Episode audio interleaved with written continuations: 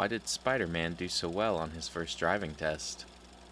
He's a great parallel parker. hey, shh! Welcome back, everyone, to Not Another Needless Sequel, where we talk movies and propose unnecessary prequels, sequels, reboots, and remakes. I am your host, Kane, and today I have with me my wife, Kelsey. All right, let's do this one last time. I'm married to a man who started a podcast, and for the last three months, I've been the one and only co host. That is right. And she will be my co host today as we discuss 2018 Spider Man Into the Spider Verse. Well, what is going on with the Spider Verse? Well, Wilson Fisk kills Spider Man, and Miles Morales discovers he is also a Spider Man, and it's his journey through trying to carry out the real Peter's plans as Fisk has basically started to destroy the multiverse. And he gets help from a bunch of other Spider Men to accomplish his dimension, Peter Parker's dying wish. This movie starts off with an introduction to Peter Parker as played by Chris Pine, the Peter Parker of this universe that we open in with. One thing I did want to say is when the movie opens with like the Columbia logo and it's changing dimensions and stuff, that's so cool. Like It the cool. opening is so good. It really is good. I, I actually liked the entire animation style of this movie. I remember I had you pause it we were talking about it because I felt like it looked better on our TV. Like Yeah. than it. You're like you saw this in theaters, and I still think it looked better. However, um, it looked more like a comic book. I never. I don't think I ever noticed that before, and I have watched this movie tons of times. Yeah, and then that was a big thing for them trying to make it look like a comic book. But yeah, when you're in theaters, not to mention you and me choose seats that are furthest away from the screen as we could possibly be, but not every theater screen is the best, especially as TVs get better. So, introduction to Peter Parker, he just tells you all the stuff. They do like a funny, they kind of, you know, touch on things from the Spider Man movies. Mm-hmm. You know, he does like the dance and stuff. That's my favorite part is him dancing in the street. He says, I have a so so popsicle. And I think that's funny. It's all melted because that's always what it looks like when you get you it. bought one of those at the zoo, and it looked exactly like that. We have Yeah. a picture of it. It's always torn up. Um, after your introduction to him, he says, you know, I'm the one and only Spider Man, and you're looking at him, or something like that. And when he says you're looking at him, it cuts to Miles, which I think was a cool little foreshadowing moment. And Miles is in his room singing along, and it's so relatable that he doesn't know the words. Yeah. He's just like, I was like, uh-huh. that's what I like trying to sing that exact song. Yeah, and of course they got away with it because that song is maybe a little more R rated than they would want for this movie.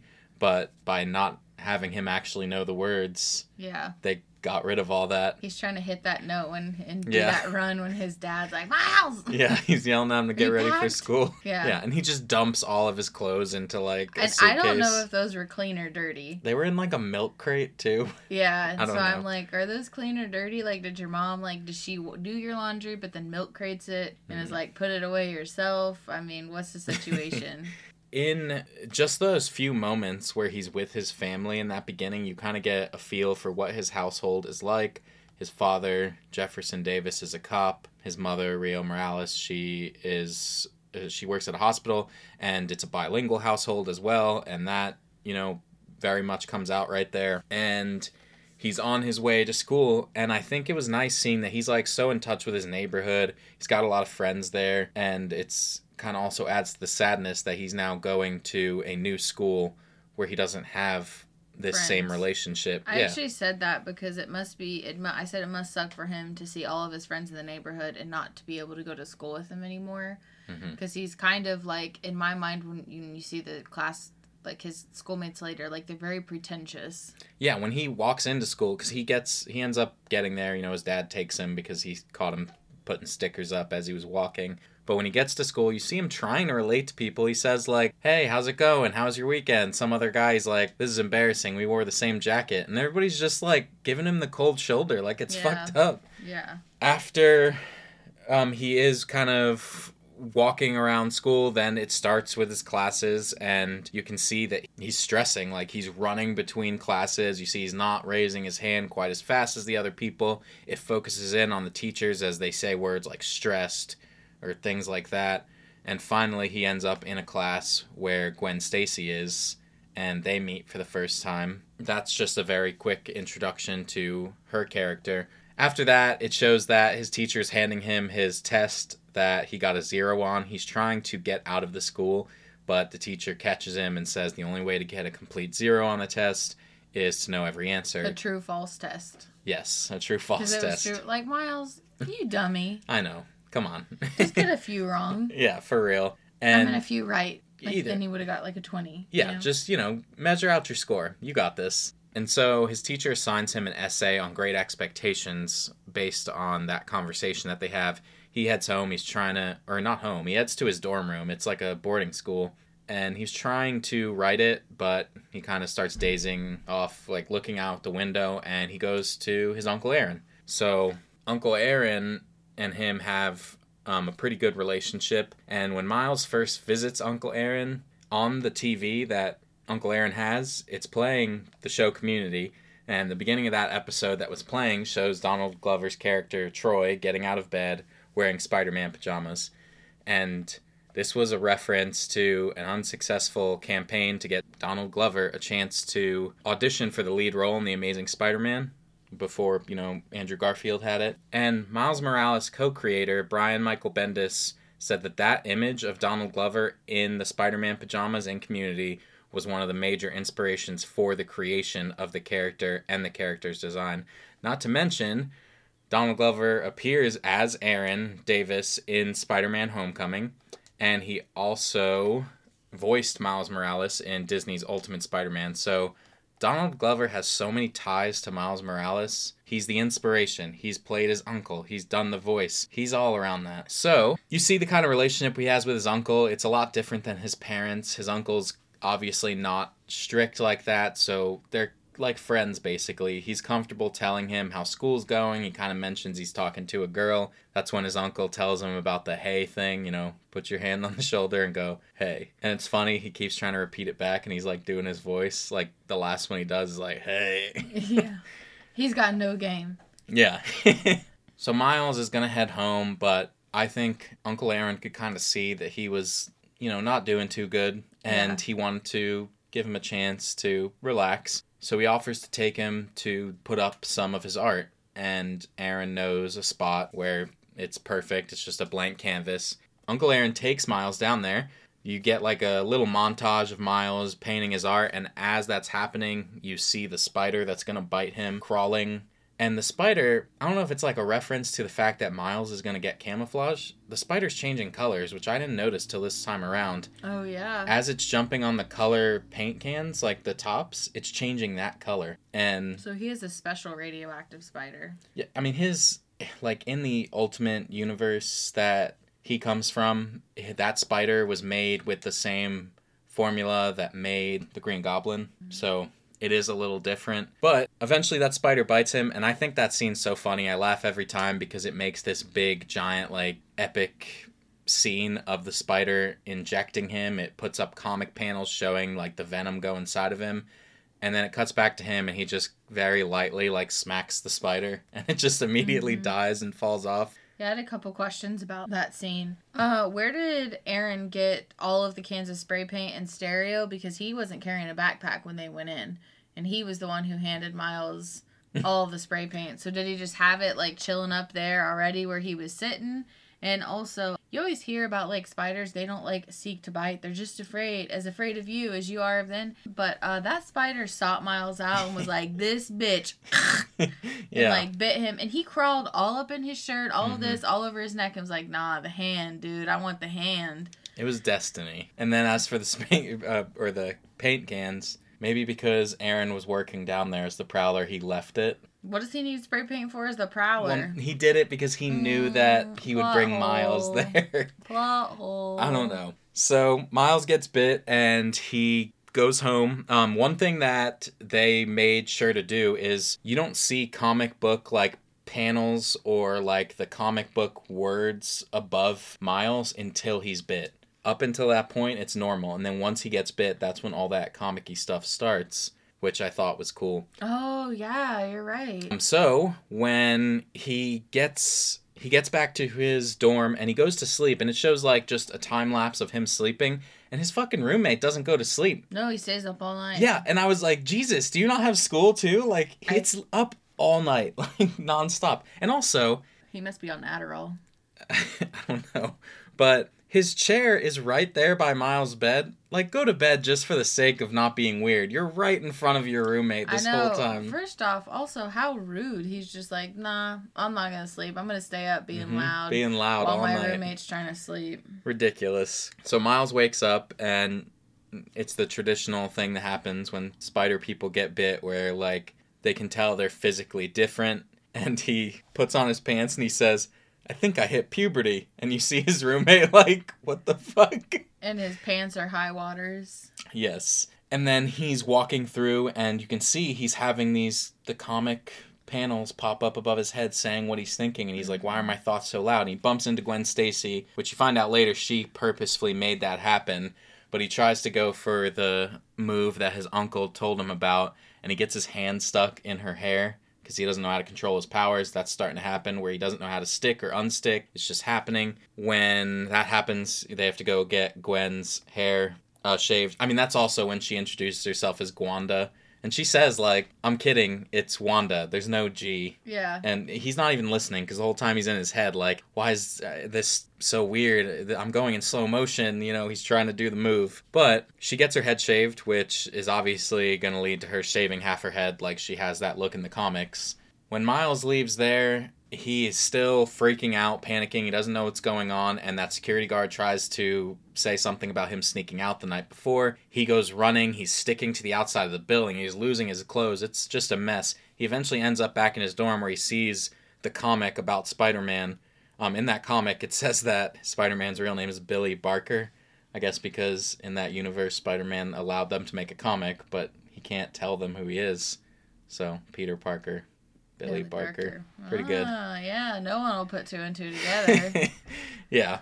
Uh, so he sees that and he goes after that to investigate the spider that bit him because he's like, no way that this is anything. This must be, you know, I'm crazy. He goes down there, touches the spider, and then he starts getting like, I don't know, I guess it was maybe his spider sense because he starts like being led towards a little further back. Yeah. And it's where Spider Man and Green Goblin are fighting around the collider. And it even like it takes a moment. His spider sense is kind of late. There in the beginning you see it several times through the movie where his spider sense is a little behind everyone else's. So he stops and you hear like a whisper say get out or watch out and then a, like a piece of something comes flying through where he is and that's when he can see out and see spider-man fighting green goblin. He gets kind of caught up in the mix and he falls and that sets off spider-man's spider sense he swings in saves miles and you know their two spider senses kind of bounce off each other and so peter realizes they're the same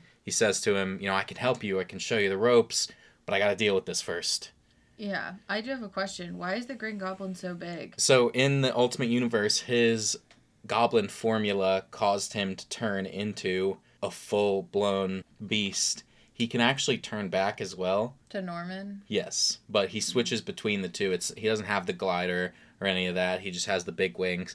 It's kind of crazy the stuff that goes on with him. He's apparently immortal, and there's been talks about is Miles actually immortal, and nobody knows that. They don't. They don't really. because because his radioactive spider was made with the same formula that this universe's Green Goblin is. Yes, and they've never touched on that again in the comics. Oh shit! in fact, I mean they've You're done. getting the news here first, folks. Getting the news here. They've done a series of comic books. They they were just one shots, but it was like the final days of people. Like they had like Venom's last day alive. They did like Miles' last day alive, and so he did die. He didn't die of old age, but he was old, so he's probably not immortal. Anyway, You never know, everyone. You just don't know. yeah, but that yeah, Green Goblin's ridiculous in the Ultimate Universe. I mean, a lot of the villains are so different. So during the Collider fight, Spider-Man like makes a comment towards the Goblin about. He says, "Norman, how do you feel about head trauma?" As he notices a piece of the roof is falling and it hits Norman in the head, and that pisses him off because he like kind of loses control. He grabs Spider-Man, puts him in the beam of the Collider. And when Spider Man is in the beam of the collider, you can actually see as he's like freaking out and the dimension stuff is happening to his face, it shows the other spider people that we're going to meet Spider Ham, Spider Man Noir. Yeah, it does. And that was cool. But the collider, I guess it doesn't fully explode or anything because they still say they need to destroy it, but it gets pretty severely damaged. Like the roof caves in and stuff like that. Yeah. Green Goblin's big ass blew up Fisk's machine. And also, Wilson Fisk is obscenely large for absolutely no reason in this movie. Yeah, so that's the introduction of Kingpin as well um, for the movie. And the thing is, I know he's like, he is obscenely large, He's but obscenely large. He's bigger than a doorway I like when I, I've seen the people for zero reason. He is such a hunchback that he makes the hunchback of Notre Dame look like absolute garbage. I mean, so the Kingpin is based on how he looks in a comic book, Daredevil Love and War, that came out in 1986. They didn't just make that for the movie. He looks like that in the comic. He Well, looks ridiculous. Let me tell you, whoever illustrated that. Oh, whoa, whoa, whoa! now. listen, listen. You didn't even let me. Okay, finish. go ahead. I'm sorry. Must have been looking at their grandma walking around with a cane because a bunch of old ladies be having hunchbacks like that, and I don't know where else you would get that idea. Good God. well, that comic was done by Frank Miller and Bill Sankovic. Sank- Sankovic? I, I I'm not sure how to say it. I apologize. But that's, you know, they're very famous. And I like it. Like, it works for this type of movie. You Oh, it for sure works for this type of movie, but he's absolutely Yeah, ridiculous. it's funny, like, how big he is. Every time you see him, I mean, half the time you it looks like. miss him. He takes up half the TV. Yeah, it looks like it's just like a black mass with a head in the middle a that's lot of what I'm saying. He'd be having a hunchback. Yeah. So when he shows up, um, he shows up like a minute before, but he comes out again once the colliders exploded because Spider Man has been crushed underneath some of the rubble, along with Green Goblin. Green Goblin is seemingly dead, hmm and Miles runs over to Spider Man. You can see he's pretty badly hurt. He's coughing up blood, and he tells Miles, "We need to stick together, and I need you to take this, and you're gonna blow up the collider. You just have to get up there and plug it in." And Miles kind of runs off to do that as you hear Kingpin, Prowler, and Tombstone show up, and Kingpin in a rage because Spider Man tells him that there's no way to get his family back, which is ultimately his goal of this collider. Kingpin slams down his full strength onto an already weakened Spider Man, killing him. And Miles goes running. He he's not trained to do this, so he couldn't just swing up there and deal with this. He doesn't even have web shooters. Cue Prowler music. Yes, I was gonna say Prowler's theme is terrifying because Kingpin sends Prowler at L- literally every single time I hear it, I get jump scared. it's. I'm it- not kidding. Like it, it's so like alarming that I'm like, oof. It's so Even good. though I knew it was coming, I still got jump scared every time I heard it. Yeah, it's. I mean, it's amazing, and they actually made it using elephant noises, and they mm. wanted it to have a sense of sadness with it as well. It does. For and you can hear that, but it, it sounds so good. It's one of the best things about the movie. Yeah, and then but when Miles finally escapes Prowler and all of this, Mhm. a song comes on. I don't remember the song, but that was when I thought that the music for this movie is absolutely popping. Yeah, so Spider-Man's death when he gets home, you know, he his parents are sitting down watching after they kind of have a back and forth about why he's there. His parents are sitting there watching the news and it announces that Spider-Man's dead. I mean, it's such an emotional scene and one of the things I liked is you're seeing New York react to it in real time, like Mhm. all of New York. It's not just them. You see people pulling out their phones, they're on the subway, they're in Times Square. You see it popping up on billboards like everyone in New York is affected by this and it adds a lot of weight to Spider-Man as well and the hero he was and what Miles is supposed to fill in for.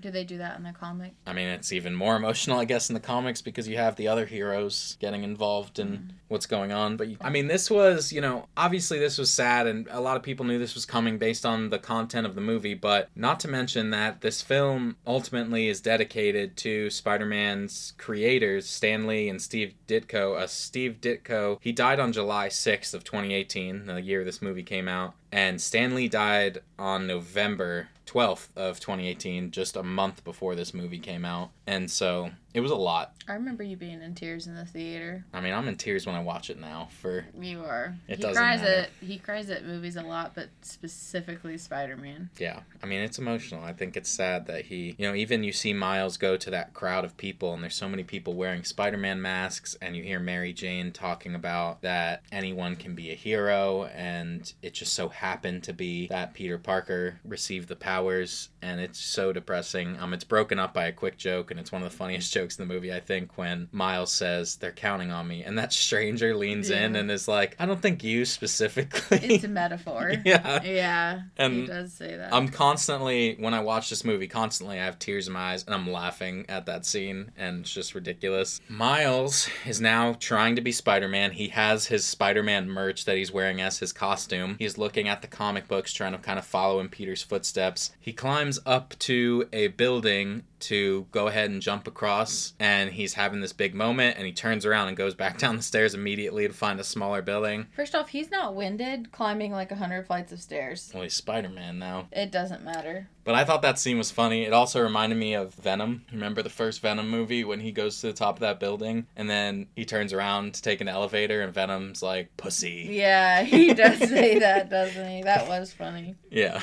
Miles, while he's trying to be Spider Man, he's doing all these jumps and stuff, he falls. And he falls on top of the chip that he had that he was supposed to use to take down the machine and it breaks. He's super upset about that. He goes to Peter's grave to talk to Peter, I guess, and he says, You know, I'm sorry, I really wanted to do what you asked, but I broke this. I messed up. And when he does that, a stranger comes behind him and says, Hey, kid, and touches him. And he turns around, freaks out, and pushes him. And his venom strike goes off and knocks him out. And it turns out it's Peter B. Parker. Is that what it's called? Is a venom strike the electricity? Yes, Why is it a venom strike, not an electro strike? because spider venom. Oh, okay. So when that happens, we get his introduction, which is a copy of the very beginning of the movie. He says, All right, let's do this one last time. And he tells his story. He's an older Spider Man, but his life has gone very differently. Um, his Aunt May is passed away, and he is divorced from Mary Jane because he did not want kids. And he's just a miserable Spider-Man. He doesn't seem to enjoy it. You see him in the bathtub in his suit. There's like a piece of pizza on the bathtub, like next to the toilet. It's just disgusting. Does that take you back to college? Basically, he's watching TV. He's like, "Did you know seahorses mate for life? Can you imagine two seahorses seeing each other and making it work?" Oh my gosh. he's and he says, "All right, so cut to today. I'm doing crunches, getting strong, and he's sitting there eating pizza, like just laying in his bed. And he has his dad bod for Yes. sure, and then he gets sucked through with his dad bod. And when he's getting sucked through, he webs his mask to grab that. And then he tries to web the pizza. And that's why the pizza hits the ceiling. He's still trying to get the pizza. He could have escaped, but he's sitting there staring at the portal opening, still trying to get his pizza in his mouth. like, I mean, it just goes to show he must have some good pizza. But uh I think when he is in the city and he's standing there, uh he looks like the Grinch. So one funny thing about that is uh, when I listened to the commentary on this movie, they said they didn't have dimensions for what his stomach should look like. So basically every time the animators were doing it, they did different like amounts. Yeah. So sometimes it's ridiculous, sometimes Yeah. it's a little bit. And then sometimes he looks normal. Yeah, it's funny. When he comes through the portal, he is flying. He's bouncing off the fucking road, the signs, and I realized for the first time that's why he has on sweatpants because his pants and boots get torn up to his knee. Oh. Like his entire oh. Spider-Man suit gets ruined. And that's why he has sweatpants and two different shoes Yeah, on. he just He's found some trash. on and a Tim on. Yes, he just had to find clothes. That's why he's dressed like that and looks ridiculous. I never noticed that before. I thought he was just a hobo Spider-Man. I mean, he is just a hobo Spider Man. Give him the benefit of the doubt here. So Miles is there with him after he just zapped him at the grave. The cops show up and Miles has to escape with him. I was dying laughing at how many times he keeps knocking out Peter Parker. Yeah, I said that the line that best sums up the entire like sequence of this scene is it looks like a kid dressed as Spider Man dragging a homeless corpse. yeah. That's exactly like enough said. Well, they're attached to the bus and they're going through and they're hitting every single car on the road Yeah. as they go. He's dragging his face on the street. Street. They hit the It's like- gravestone. It's like every time he comes to, something Yes. happens and he's out again. Eventually, he gets out of there, and you see that he's brought Peter to his uncle's house, and he ties him to a punching bag, and he's questioning him because he doesn't understand why he's there. Because, as far as he knows, Peter Parker's dead. So Peter B. Parker escapes. He just wants to go home. He's telling him like i don't care what you got going on i just need to get home gonna go to the collider deal with that. And miles is like you can't. The collider's gonna destroy everything. And he tells him he has the the goober and uh, he realizes the goober is broken and peter's like i have to go steal what your guy stole again to make a new goober. Miles is like you need to train me how to be spider-man. He just doesn't want to. You can see again he's given up. He's a very depressed spider-man because the first spider-man made a point to say no matter how many times i get hit i always get up again. I still love being spider-man. And you see that peter b. Parker does not love being spider-man. He's still doing it but he doesn't like it. He takes peter b. Parker to a restaurant where he's just absolutely devouring burgers. Yeah, I said that him eating burgers is actually um disgusting. and this is the moment where I felt like they went just a tad overboard with making him overweight and gross. I did say especially with the sweatpants, but I forgot that he lost most of his pants. Yeah. So I let the sweatpants slide. yeah, when he's eating at that burger place, he says, This place closed down in my dimension. I have no idea why. And you can see in the background the health rating that this restaurant has is a C. yeah. So, like, that's why, because it's gross. And they're talking about what they're going to do, what's the plan. They need to go to Alchemax to steal the information to make another goober so they can get the collider shut down. And Miles is like, You can teach me how to swing on the way there. And Peter just laughs at him and then gets on a bus. And they're on the bus, and he's like, I'm not going to go swinging after a hearty burger breakfast. Yeah. Um, so they finally arrive at Alchemax and they're getting ready. Um, it's a quick scene, but I think it's funny. He's got a cape on, Miles does. Yeah. And Peter's like, and it's a no on the cape. And he's like, Really? I thought it looked pretty cool. yeah, and he tears it off. He's like, it's disrespectful. So when they're discussing the plan on how they're going to do this when they're outside of the building, Peter's like, I'm going to go to head scientist. And it shows a picture of him stalking this guy. And Miles interrupts him and says, The lady with the bike is the head scientist. And he says, All right, step three, I re examine my personal biases. Yeah. I thought that was funny. That is funny. But they get in there, and Spider Man's very much, again, showing that he's tired of this job. Like, he says, as they're listening to Kingpin and Olivia talk, he's like, This is pretty standard Spider Man stuff. He's going to say, You've got 24 hours. You've got 24 hours. and then he does say it, yeah. Yeah. And he's like, all right, well, let's uh, get in there. And they're trying to steal the information, but Olivia comes back and Miles turns invisible, which is the first time he realizes he can do that. Peter also sees it for the first time. And he's trying to enter the password into the computer to break in while Olivia is examining Peter, which you get the twist reveal that she is Olivia Octavius. And Miles can't figure out what he's supposed to do, I guess, so he just steals the entire computer and he's running as Doc Ock and Peter are fighting. And when Peter finally catches up to him, I love it. He's like, Good news, we don't need the monitor. And he grabs the monitor from Miles and throws it. It's like the whole time Miles is carrying this monitor for no fucking reason. Yeah. like, he doesn't know how technology works. When they are running away from Doc Ock, they finally enter into like the lunchroom where all the employees are. And Peter's like, You're gonna go invisible? This would be a great time. And Miles does it and he's like, Alright, you're not gonna turn invisible? I'm selecting a bagel. And he grabs a bagel. yeah. And when they're running away, the Alchemax employees say, He took a bagel. like, they call it out. First off, how was he hungry after his hearty burger I breakfast? don't know. Was But- all the flirting he tried to do with Doc Ock? Yeah, probably that. Um, Peter switches with Miles. He says, All right, switch. He gives him the bagel. He takes the computer. And Miles, as they're running out of the building, throws the bagel bag. It hits one of the employees in the head. And when it hits them in the head, above their head, it says bagel. like, it does like a whole thing about it. And apparently, that was just a quick little joke that somebody put in and they loved it. So they kept it. That's funny. So they're escaping through the forest. Miles is kind of learning how to swing for the first time. They obviously still get caught by Doc Ock, but that's when Spider Woman shows up, which I did want to mention this. Like, we call her Spider Gwen, and I'm going to keep calling her that probably throughout the whole thing, but that's like not her name ever in the comics. It'd be weird, you know, if they she went by Spider Gwen and they were like, Gwen Stacy's obviously Spider Gwen. Yeah. No, she goes by Spider Woman and sometimes Ghost Spider, but I'm going to just keep calling her Spider Gwen. Don't get confused, everyone. The Well, lore I just- is unmatched. I don't want anybody coming at me like, uh, actually, her name is not Spider Gwen, and maybe you should read a comic book once in a while, because that's how it goes. They're probably gonna come at us with all that because of our sequels. That's fine. Eat it. So, Ooh, ooh. Doc Ock is a female and we haven't met her in the live action universe, hmm do you think she would be a female villain in the current? Like in Tom Holland's universe? Yeah. I think that'd be a good way to do it because I don't think you want to recast as a male because they've already had, I can't think of his name. Octavius. Yes, they Yeah. had him from the original Raimi films come in. And so rather than never use that character again, I think what you can do is, you know, cast it as a female. And that way you still get the benefit of having that as a constant in his universe, but you don't have to feel like you've recast So him. do you think that Tom Holland's live action is the ultimate Spider-Man universe with Miles existing? I think they'll do some variation of it. I mean, even this is just a variation on it. Like, this doesn't play out exactly like he did in his introduction to the comics, but I think that definitely the smart move, if Sony wants to add longevity to their franchise, is to give Tom Holland these next three movies, and in the finale of these next three, kill him to introduce Miles. And then you can bring Tom Holland back,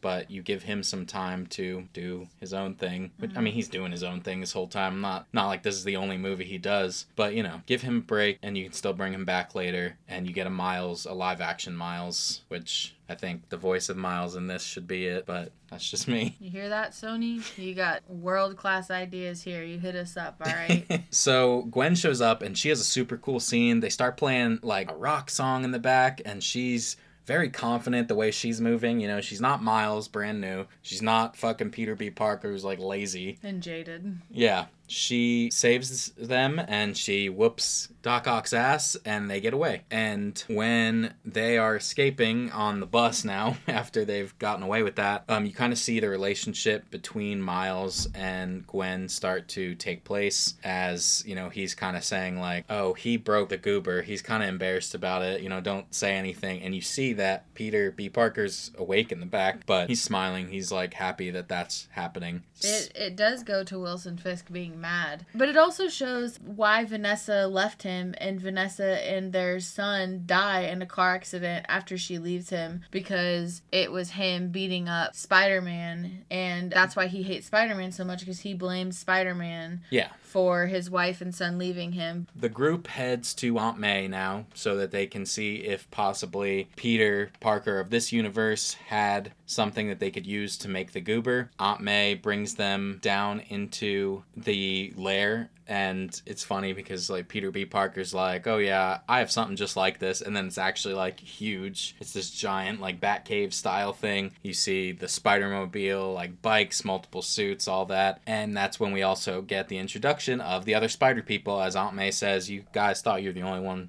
to come here," and up in the ceiling you see Spider Ham, Spider Man Noir, and Penny Parker, and they all come down. And I like when Spider Man Noir is up there. One of them says, Is he in black and white? And then Peter B. Parker's like, Where's that wind coming from? We're in a basement. And Spider Man Noir's like, The wind goes where I go, or something stupid like that. He's so Yeah. dramatic about it. Like, Nicolas Cage in that role was perfect. I never would have imagined it, but he's so good in it. Um, Penny Parker, I think she's super cool. I mean, she's got like kind of an anime thing going on, but I really like the robot. I think that was a cool way to have several different variations on Spider-Man without it being like, you know, Iron Spider, Superior Spider-Man, all that. Uh, when Peter Porker comes out, they he make a joke based on one of It's John Spider Ham. yeah. When Spider Ham comes out, they make a joke based on one of John Mulaney's stand up jokes where he talks about how sweaty he was as a kid. And he comes out and he says, My hands are wet because I just washed them. No other reason. And you see, like, his whole body is wet. Yeah. Pigs don't sweat though. Well, John Mulaney did. Yeah. We also get there. All right, let's do this one last time. And then they introduce all three of them. Yeah, they kind of get a combined one. So they all agree that they are gonna, you know, do this together, and they're like all ready to sacrifice themselves to put the goober into the machine. But Miles says, you know, I'll do it, and they all kind of question him whether or not he's ready. They start going through this little like I don't want to say training montage, but they're all like, "Can you deal with this? Can you deal with this? Can you do this?" And you see Peter B. Parker says like, "Cool it, guys!" Like he's the only one kind of standing up for him while he's being crowded and harassed. I actually, Peter B. feeling bad for Miles, um, was kind of sad because he is the only person that believes in him. I did, I did make note of that, um, and I think he's more like a father figure, like you know, like I guess Yeah. mentor slash father figure in the Spider-Man realm. It's really everybody being like kind of hateful to him and doesn't thinking he can do this leads him to go to Uncle Aaron's house. Yes, and he's there writing Uncle Aaron a note, and you also kind of see that his parents have been trying to call him and they can't get a hold of him because he's having this really emotional moment, and his parents, he doesn't feel that's someone he could confide in about these things. And as he's leaving that note for Uncle Aaron, Prowler comes in, and this is where we get the reveal that Prowler is Uncle Uncle Aaron. Aaron, as Miles hides behind like the TV and he turns invisible so Prowler doesn't see him, but then he takes off his mask, and Miles freaks out and tries to run, but he kind of hits a plant on his way out, so Prowler chases him, but Prowler eventually decides, I guess, to follow him instead, and he heads back to Aunt May's. So Kingpin, Prowler, Tombstone, Doc Ock, and Scorpion all show up at Aunt May's. How many people was that? Kingpin, Prowler, Doc Ock, Scorpion. Oh, well, Not the Sinister Six, everyone. no, I mean Green Goblin died, so that might have been another member. Did he really die? He got crushed by that stuff. He's not in the movie again. Oh, So that might have been the fifth. And then actually on one of the boards in Peter Parker's cave, you see Hammerhead, which is another Spider Man villain. That might have been the sixth if you want to build a Sinister Six. So Miles runs into the house. He's like, It's my uncle. He tried to kill me. And fucking Spider Man Noir says, This is a pretty hardcore backstory.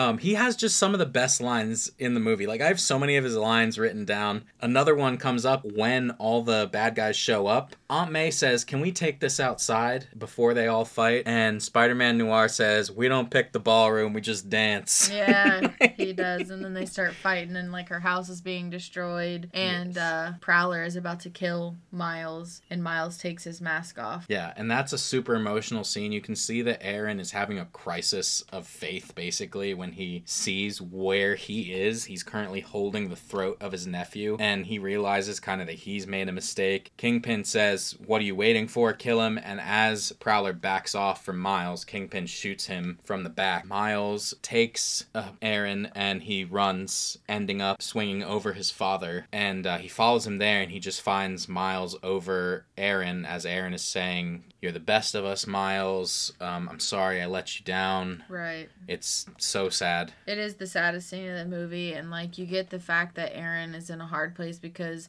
as we all know, like you can't say no to Wilson Fisk either. Yeah, he. Once you're in, you're in. Yes, and Aaron, of course, is known to be a criminal. I mean, one of the things from the comics that they still kind of touch on here is that Aaron and Jefferson were into some bad stuff when they were younger. That's why Miles' last name is not Davis, it's Morales, because he didn't want to take on that name and kind of be associated with all the stuff that, like, Davis brothers were into. And so you can kind of see where that's gone for. Like, obviously, Jeff would end up becoming a cop, and you see that Aaron has turned now into a supervillain. He's got a whole suit and everything. Anyway, Aaron is dead, and Jeff initially thinks that it's Spider Man that killed him. And Jeff goes to see Miles, not knowing, of course, that Miles was there. But Miles has now gone back to his dorm as well. He's angry, and he gets into his dorm, and the Spider people follow him. And they've basically come to tell him he's out. They, I mean, they console him as well. You know, they all kind of give their, you know, for me, it was my Uncle Ben. For me, it was my best friend. All of that. But Peter B. Parker has made the decision that Miles is not going to come. Well, he's just not ready. Yes, he tells him he's not ready. They're like, it happens at all times. You've only been Spider Man for like a couple of days. Like, it's okay. It's like they all understand, but like, he is a liability at this point. And the rest of them actually want him to come. They, he says that. He Miles says, "You have to tell the rest of them I'm ready." And Peter B. Parker says it wasn't their decision. And He's just trying to protect him again as a, as a fatherly figure and yeah, and all of this. Um, and it's really sad, but at this point in the movie, you realize Peter B is stepping up, being the leader. He's the oldest Spider Man. He's been doing it the longest, and he's the most experienced. Yes, absolutely. I mean, it makes sense that he would take it on. But he uh, sweet kicks Miles. He's holding him there. He tells him, if you're ready, then turn invisible right now or Venom strike me. Miles can't do it. And he puts him in his chair, ties him up, takes the goober, and leaves. That's when Jeff shows up to the door. He's trying to talk to Miles. I assume Miles would have talked to him, but the problem was he was webbed up, his mouth was webbed up, so he could not talk. And if he had made enough noise to where his father came in, he would have had to explain that. Can't do that. After his dad kind of gives him a speech about how he believes in him and, you know, he's sorry he's not always what he needs him to be, Miles has a moment where he gains control of the Venom strike, seemingly, and he blasts out of the webs. I, I forgot to mention that Genki sees them and passes out. His roommate, Genki. They put him in bed to finally sleep. Yeah, and And so that man's been manic. He hasn't slept in days. Yeah, so that's why I think he passed out. But one thing that made me laugh is when Miles blasts out of the chair, there's webs everywhere. Everywhere. And Genki wakes up, he looks around, and he just goes back to sleep. Like, you mean, definitely saw those webs. He's a tired guy. He's been awake, going hard, going Yeah. ham in class. And what's funny is like at the end, obviously Miles like starts going back to school and stuff. But like, how many days has he missed? Was it just a weekend? Was it like a couple days? And people are like, mm, it's okay, we don't care. I do believe it was honestly just like a weekend because Yeah, the I mean the movie takes place over a very very short amount of time. Yeah, but still, you're right. Um, so Miles leaves and he goes to Aunt May to get both web shooters for himself and also kind of make his own suit. And we get the leap of faith scene where he's up on that building and you can hear the voiceover of Peter telling him, "You'll never know when you're ready. It's just a leap of faith." That's one of the best scenes of the entire movie. is. It's so good. So from there, he's now a little more confident. You can see his swinging gets more confident, and he does head towards the rest of the group where they are now infiltrating the penthouse where there's like a dinner going on in Spider Man's honor. And so there's a bunch of waiters dressed up as Spider Man, and they're like, can't be that easy, can it? And they go down there and they're like, it's that easy, which they don't fit in at all. No, they don't because everybody's just dressed like Spider Man, and that none of them look like. the thing is, is they only have masks. Everyone else has a Waiter outfit on, uh-huh. and they're full blown different, Different Spider-Man. Yeah, Like, it makes no sense. they don't fit in at all. But either way, they are able to infiltrate, and they get down to the collider. Doc Ock gets a hold of Peter, and that's when Miles shows up invisible and makes Doc Ock like punch yourself. So they have an all-out fight. All the Spider people are fighting. It's a great scene of seeing all that. I want to say that I think Spider Ham might be the most powerful Spider-Man Oh, because he can just drop anchors. He can pull a mallet out. Yeah, Like, hot take, everyone. Spider Ham is the Spider Man. he's secretly the strongest Spider. Man. Yeah. anyway, He, it's because he was bitten by a radioactive pig, not a radioactive spider.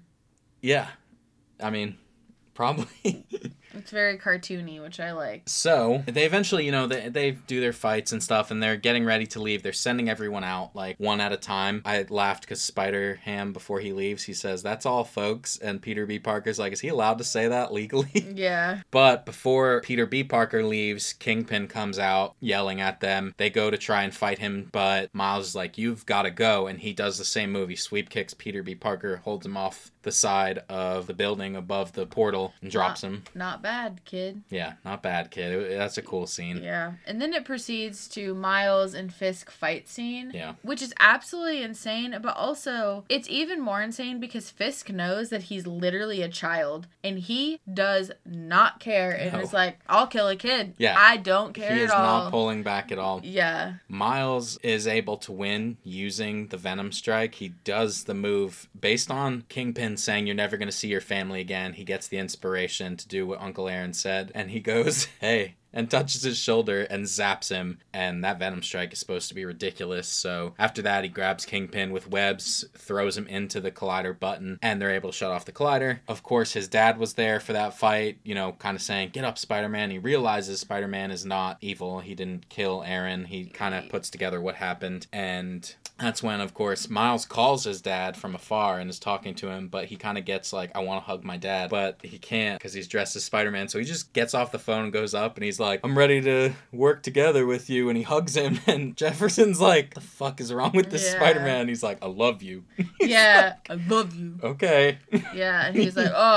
oh, yeah, he's so like weirded out because just this stranger. So Miles is then kind of giving his, all right, let's do this one last time. I've been Spider Man for two days. As he's doing that, he's walking through or swinging through the city. He's like saying hi to everyone. It parallels that beginning scene where Miles is leaving his apartment and you see he's like knows everyone in the neighborhood. You see like the opposite of that sort of, or not opposite, but you know, he's Spider Man. He's doing the same thing. You see these people are taking to him as Spider Man. That's great. You also get this kind of epilogue where you see Spider Man 2099, Miguel O'Hara. It's just kind of a joke throwaway scene, but he is traveling the multiverse and he goes to like the 67 animated show and he's like pointing his finger at him Yeah. and he's like, You pointed first, and they're just pointing at each other. But overall, I mean, I think this is currently the best Spider Man movie. I gave it a five out of five. Are you afraid to give me your I rating? gave it a 4.8, but you already know that I think Spider-Man No Way Home is better. Like barely, like barely. This is definitely top 3 though. Like I think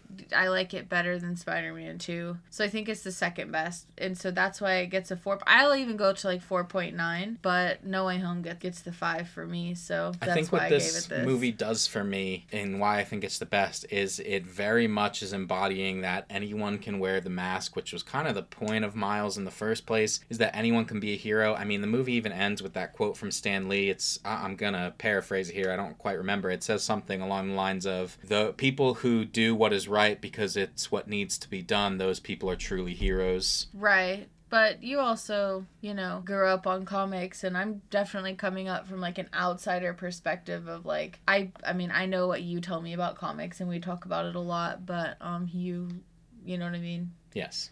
I feel like you have a different relationship with it than I do. All right, let's play a game. So, there's a million thousand spider people, and I'm going to give you a short, brief description, and you need to pick which one of these spider people on your screen it is.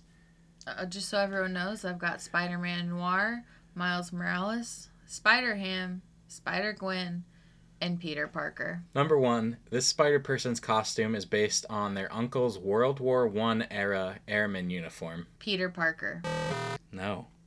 Spider Man Noir. He said he was around in the 30s in the movie in Spider. And oh, you said World War One, didn't you? Damn, I thought you said one World War Two. That makes sense. It's because I can't. Wah, wah. Mm, While War commonly One. referred to as blank, this spider person is also known as the Ghost Spider. Spider Gwen, I listened during the Mm. podcast. Good for you. The ability to conduct electricity is unique to this spider person. this spider person is hated by Marvel and forced to be miserable. Spider Ham. No. It's Peter Parker. Oh, It's could you read to- it all? yeah. This spider person is hated by Marvel and forced to be miserable through his comic stories. Oh yeah, Peter Parker. They always be killing. Maybe you should have let me They always be killing Aunt May, Ben, both. They be killing Mary. Him and Mary can't be together. He do be going through it. Premiering in 1983, this spider person was born a spider. Spider Ham. Spider Ham was born a spider. They tell you that in the thing. Oh, he but was he a got bit spider by bit by a pig. Wouldn't the pig have just eaten him? That doesn't make sense. He's a, a pig that talks. You think it needs to make sense? yes. He was a spider that was bit by a pig. Interesting. So, I didn't do very well. no, you did not. You didn't even let me finish one of them, and you Uh. didn't listen. Well, I was thinking you said World War II, and I was like, World War II happened in the 40s. What? Well, you thought you should have just thought about their costume. Look at those costumes and tell me which one is not like the others. Look at what costumes. There's no costumes on my screen. Oh my god! Just imagine. Spider-Man Noir gave me a real spirit vibe. Exactly. The spirit vibe, Don't get which me is started. not Don't. One of spirit's best gonna be a, all time. It's gonna be a movie we do do on the podcast. It's not a good movie, everyone. All right, go ahead with your sequel, Miss. Okay, so mine is a sequel. It's a direct sequel to Spider-Man Into the Wait. Spider-Verse. Spider-Man Across the Spider-Verse releases this week that this will go up on June 1st. So there is already a sequel, but I want to point out that while you and me watched the first trailer, we've not kept up with any of the other trailers, so more than likely our sequels are not influenced by what the movie actually will be. Anyways, so mine is called Spider-Man Collision of the Spider-Verse. Get Oh, it? That? Collider. Yeah. Okay. So, first scene Flash to Dr. Olivia Octavius, super injured in the fight. hmm And in order to save herself, she jumps through an alternate dimension to try and heal. Because she's, you know, originally part of, we're calling this the ultimate universe, right? Okay. Yeah. So she jumps through the portal and goes to an alternate dimension to try and heal. But when she's there, her body is decaying because she's not supposed to be there. Mhm. So she's going to die. So she decides to take over that universe's Spider Man slash Peter Parker, and she knew who to seek out because she knew about the multi universes. And so she becomes the superior spider. Okay. Okay. Then pan to Miles. It's gonna give you an update on how he's been doing. He's gonna be mm, mm, okay, dancing down the hallway at school, Yeah. giving you an update on how he's been doing since the last movie. Obviously, this is like some time has passed. I just need that first scene to where you know what happened to Yeah. Ock. Okay, so say some time has passed. I don't know how much. He's been successfully attending school, and his relationship with his dad is better, and he's saving the city as a friendly neighborhood Spider-Man. Okay. Nothing wild has happened. However, Fisk has it out for his father because his father's the cop that put him in jail. Fisk also has plans to get his family back again with use of the collider, but this time he's going to utilize his worst enemy, mm. Spider Man. So, alternate dimension, Spider Man 2099. All right, let's do this one last time. Oscar Isaac gives his whole Spider Man 2099 spiel, and you get the backstory. However, during, after the backstory, much like in the last movie with Peter Parker, he's going to be captured by Chameleon, who Fisk has hired to track him down. And so he ultimately captures him, he locks him away, and then disguises himself as Spider Man 2099 hmm. and is going to be pretending to be him.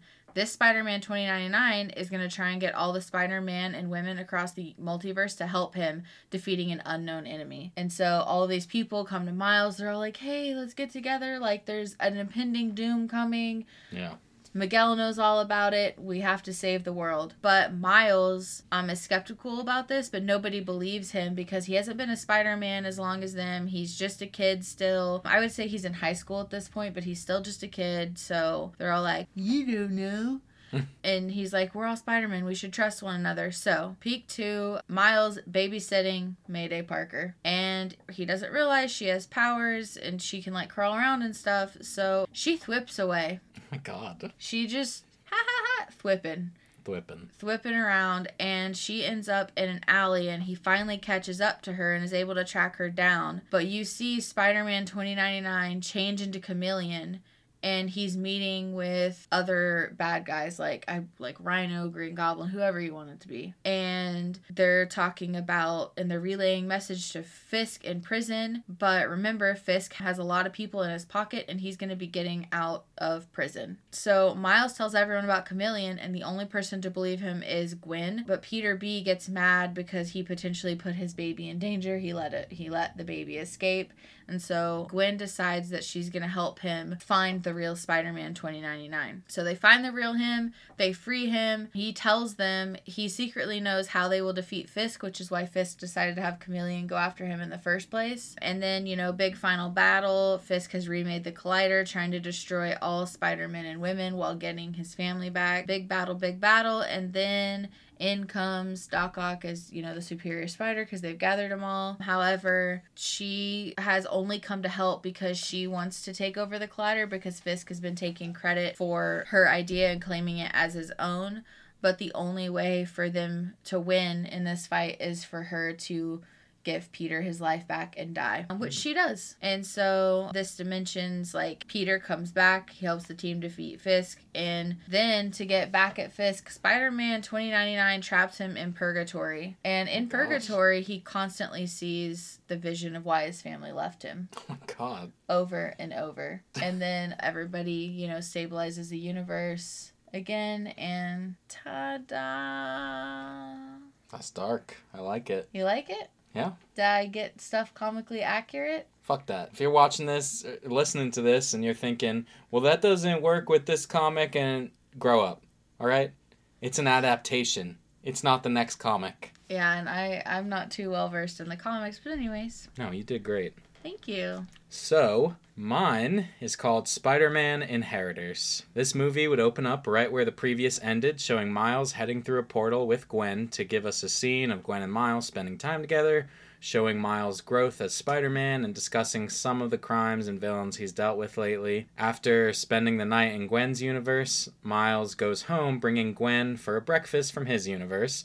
Upon returning to his universe, he finds the city is in chaos and a mysterious enemy is attacking and screaming, Bring me the totem. Miles and Gwen attack and are both nearly beaten to death when Morlun, the mysterious enemy, opens his mouth and begins to eat Miles, but not eat him like put him in his mouth. I'm thinking more like uh, the Dementors from Harry Potter. Who's Morlun? He's one of Spider Man's bad guys.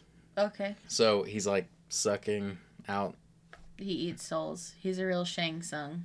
Well, there's a whole kind of background to that. But before Morlun has gone too far, Miguel O'Hara swings in to extract Miles and Gwen into another reality. Defeated and confused, Miles and Gwen are told Morlun's history by Miguel and informed that when Peter Parker was shoved into the collider beam by the Green Goblin, his presence was detected by Morlun and the rest of the inheritors. Ever since this event, Miguel has been collecting spider people and hiding out in an area outside of reality known as Madame Web's Parlor. Here, Miles and Gwen would reunite with Spider Ham, Spider Man Noir, Peter B. Parker, and Penny Parker, as well as meet several other spider people including Spider Punk, Superior Spider Man, Captain Universe Spider Man, etc. Just whoever you want to have in there. The Spider People all begin to wonder what the plan is, looking to Miguel as he's the one who's gathered them all. Miguel reveals he has no plans to return to the fight, as Miguel has already given up on the hero life, but was brought here by a cosmic being known as Madame Web and directed to save the Spider People before he could return home. The Spider People protest this and demand that Miguel allow them to fight back. As they surround Miguel and they are overlapping demands are being heard in his head. Miguel has a panic attack, and it's revealed why Miguel gave up on being a hero, which was due to his failure in stopping a terrorist attack which caused an injury to his pregnant girlfriend. After this failure, he believed he would never live up to the original Spider Man of his universe, and he does not deserve to inherit the mantle of Spider Man. Miles is eventually able to get through to Miguel, as he also has struggled with the feeling of failure in living up to Peter Parker of his universe, but echoing the leap of faith speech, he is able to convince Miguel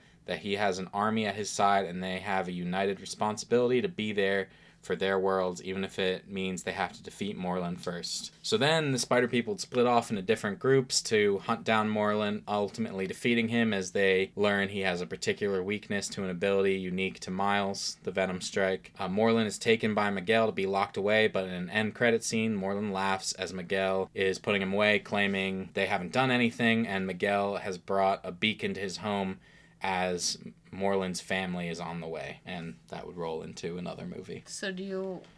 Is all of this based on? I mean, I really like it. I feel like a lot of this is like bits and pieces from different comics. Well, so Morlun is called an inheritor, and there's this whole backstory where the inheritors have been around for centuries and they eat these things called spider totems. And spider totems are like these spirits that live within basically the spider people. Like it's it's this whole thing where Spider-Man wasn't just accidentally chosen by this spider. It's that he has a spider totem inside of him mm. meant to do all this. So all of that backstory is there, but my thing is, I was trying to make it one of those like it can appeal to general audiences where you maybe don't have to know that. I mean, I really like it. It's really, really good. Thank you. I think it's way better than mine. No, no, that's but, not uh, for you to decide. Marvel, you gotta hit this man up. you email us and we'll get on board, all right? Email's coming up here. So thank you for making it this far. We hope you enjoyed. If you were able and willing, please share our show with someone, leave us a review, and come back for more next week. If you'd like to vote on whose sequel idea was the best, come by our YouTube channel for the polls, or let us know your idea with a comment, tweet, or you can reach us at needlesssequel at gmail.com. Links, as always, will be wherever you're listening. All right, be easy, everyone. We will see you next week.